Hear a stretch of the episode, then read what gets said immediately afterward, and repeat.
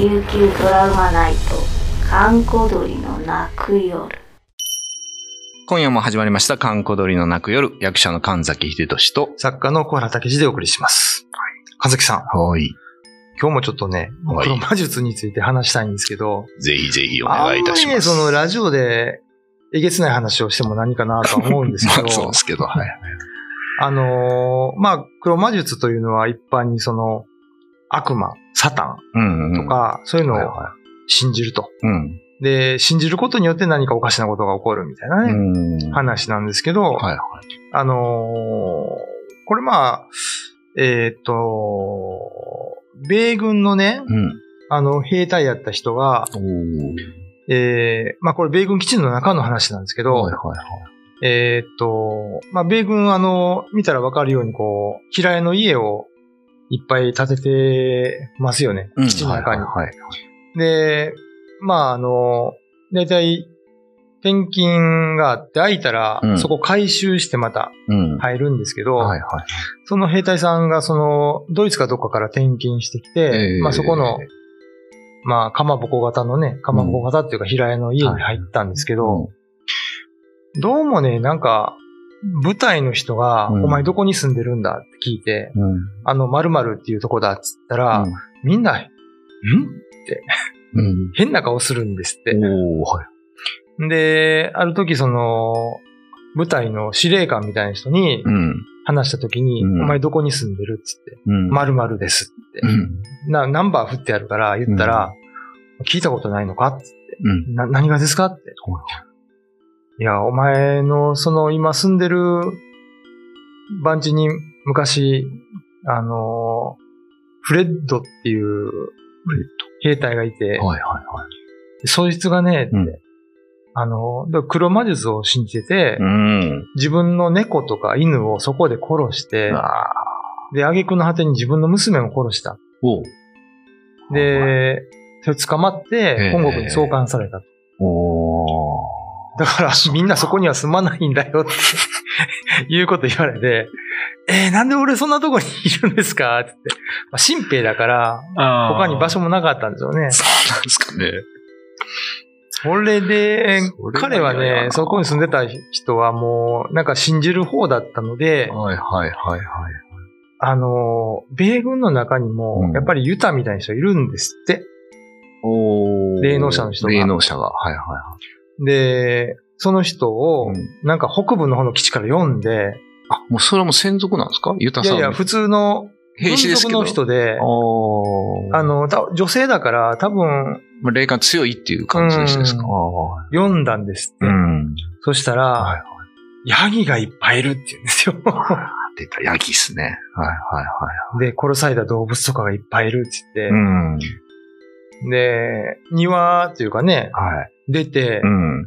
ちょうどね、子供用の錆びついたブランコが置いてあったらしいんですよ。うん。米軍の基地の中でよくありますけどね、あ大きいブランコとか。うん。で、ここを掘った方がいいっつって、うん。で、重機持ってきて、ええ一応掘ったんですよ。うん。うん。知ったらもう動物の骨とか、あいっぱい出てきーて、ヤギの頭の骨。が埋まってたらしいんですよね。あで、なんか、十字架って、まあ鉄とかで作るじゃないですか。うんうん、そうですね教会のね。はいはい。それも埋まってたらしくて、うーん。それは頭を下に、こう逆さに突っ込んで、ヤギの。ヤギの骨と一緒に埋まってたとか、あ、じゃあそこはもうちゃんとその、なんか呪術場じゃないけどなってことですか？だったらね。式の場として使われてたことです。うんそういえば夜中、よく外で犬が鳴くんだけど、と。でも見た犬いないんだよね、つって。いやー、やばいなまあ、どこにでもある話かもしれないですけどね。いや、いや、どこにでもないですよ。そんな、ブランコの下掘ったらヤギの頭出るってなかなか。実際でもなんかあったんですか？呪いみたいな。まあそこはわからないですよね。ああ。もだから多分精神病院かなんかに送られたのかもしれないですけど、その前の兵隊さんはね。そうなるでしょうね。うん。まあまあまあ、儀式とはいえ、まあ生き物殺すって普通の、まあ状況じゃないですからね。あんまりその状況にいるのはよろしくはないですね。で、確かにその兵隊さん、イラクかどっか行ってて、イランとかはいはいはでそれの PTSD、精神的外傷を負ったからそういうことになったという建前で、本国に送還されたという話を聞いてますね。まあまあ、ちょっと言葉を失いますが、実際そういうのがあるとなかなか怖いですが、まあ多分皆さんの周りにはそういうのはないかと思われますが、はい。えー今夜のお相手は神崎秀俊と、小原武史でお送りしました。だから、まあ、今もこういう話はね、あるんですけど、あんま出てこないんですよ。まあ実際やってる、まああるもんね。教団もあるし、信じてる人もいてそう。っていうね、ありますもんね。うん。実際あるからね。だまあ、沖縄ではそういうのはもともとなかったので、うんうんうん。まあ、あれですね、やっぱ米軍とかと一緒に入ってきたのかなと思うんですけど、ああ、儀式的なものがってことですかね。知り合いで、あのー黒魔術とかね、そういうの詳しいライターの人が本土にいるんですけど、はいはいはい。彼の意見によると、キリスト教と一緒に入ってきたんじゃないかと。ああ、儀式として光もあれ。ば暗闇も一緒に来ると。ああ、まあ確かに仏教でも密教とかになってくるとうん結構ありますからね。ありますね。あれだからそうなんていうか、その教義を実際現実化するのにやる儀式なんでしょう。うん。だからその、要はその生と死を超えるじゃないですけど、ちょっと自分の意識をうん超意識にするっていうので、まあその死ですよね。死体、何かを殺して捧げるとか。うん。っていうのと逆にその、まあちょっと性的なことをやるみたいなね。ねあれかしこのフリーセックスのやつがあったりとか、うん。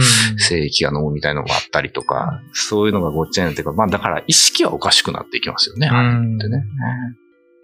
日本にもそういうのあったのかなと思うんですけど、あんまり思い当たらないですよね。だから、マヤとかアズテックとかの文化を見てると、うん。壁画からその昔の人の生活がわかるんですけど、やっぱり生贄とかうん。結構あったみたいですからね。あ赤ちゃんだけを生贄にする教団とか。いい。よくほら、あの、太陽の神殿とか、はいはいはい。マヤとかにあるじゃないですか。うんうんうん。あそこではやっぱそういうのも行われてたみたいな話を僕読んだことあります。日本だとなんかありましたね。人柱かな。人柱とかね。まあね、あとはそのあれは生贄なのかな。うん。ヤラムルチっていう池で大蛇に生贄を捧げてたというね。ね。そんな話はありますけど。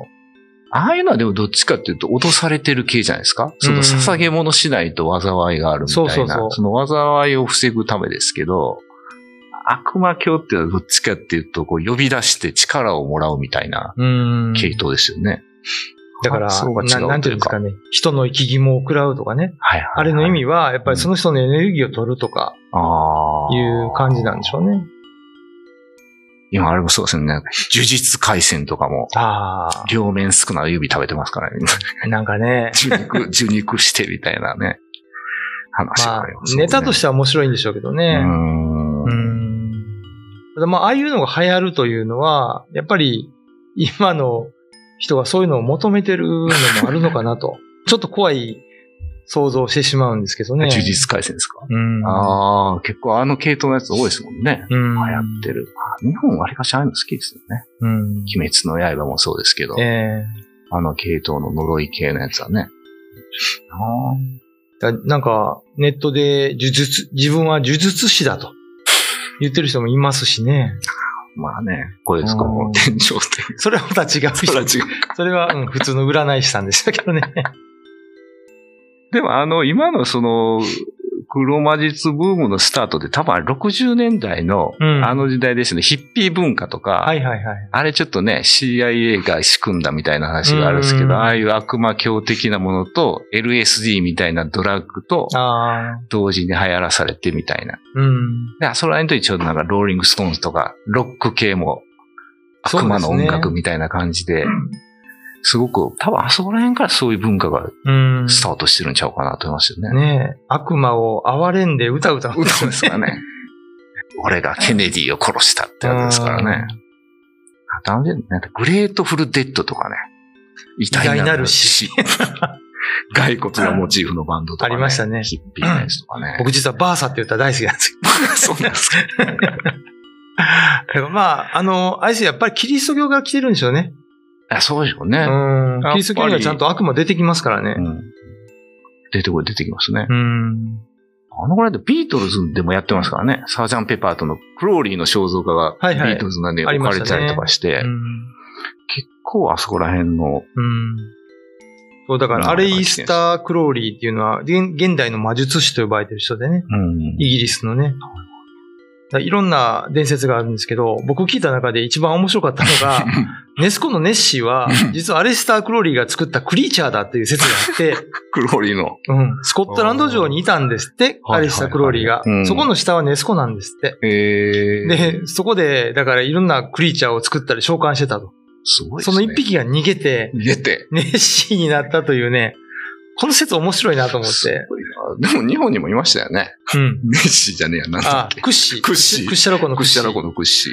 あれも、クローリーが作るクローリーが作るいろいろ派生してるのかもしれない。ねえ。クローリーだよ、そうそうそう。だからロックで言えばそのね、レッド・ゼッペリンのジミー・ペイジが、ええクローリーの城を買って住んでて、うん毎夜毎夜怪しげな儀式をしてるから不老不死であるみたいな。そうですね。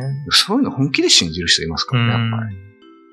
ん。あとね、アレスタ・クローリーは一冊だけ小説を書いてるんですよ。えそうなんですか？ムーンチャイルドっていうね、おー、また怪しいやつやね。怪しい小説。まあ、草原推理文庫から出てますけど、興味ある方は読んでみてください。僕はあの、30ページぐらいで寝てしまいます。あんま面白くはない。うん、まあ、古いからね。あ小説家の書いたもんじゃないから。あー、なるほどね。まあまあ、これ悪魔は皆さん興味持たれて、どうですか、うん。参考程度にするのに、ね、そう。あんまり本当に深入りすると、やっぱ精神を向こうに持っていかれちゃうようなね、まあね。感じもしますしねも。ともとね、そっちに持っていくように持っていくようにするようなうん儀式ですからね。だからこうやってね、あの、ネタとして話すのはいいんですよ。はいはいこれを真面目に取ると、うん、やっぱ普通の生活はできないと思いますからね。そうですね。まあまあ、皆さんそこら辺は、あの、しっかり線引きをしていただいて、その方がいいと思います。神崎仁志と、小原武史でお送りしました。YouTube のチャンネル登録高評価 Twitter のフォローよろしくお願いしますポッドキャストも配信中詳しくは概要欄まで。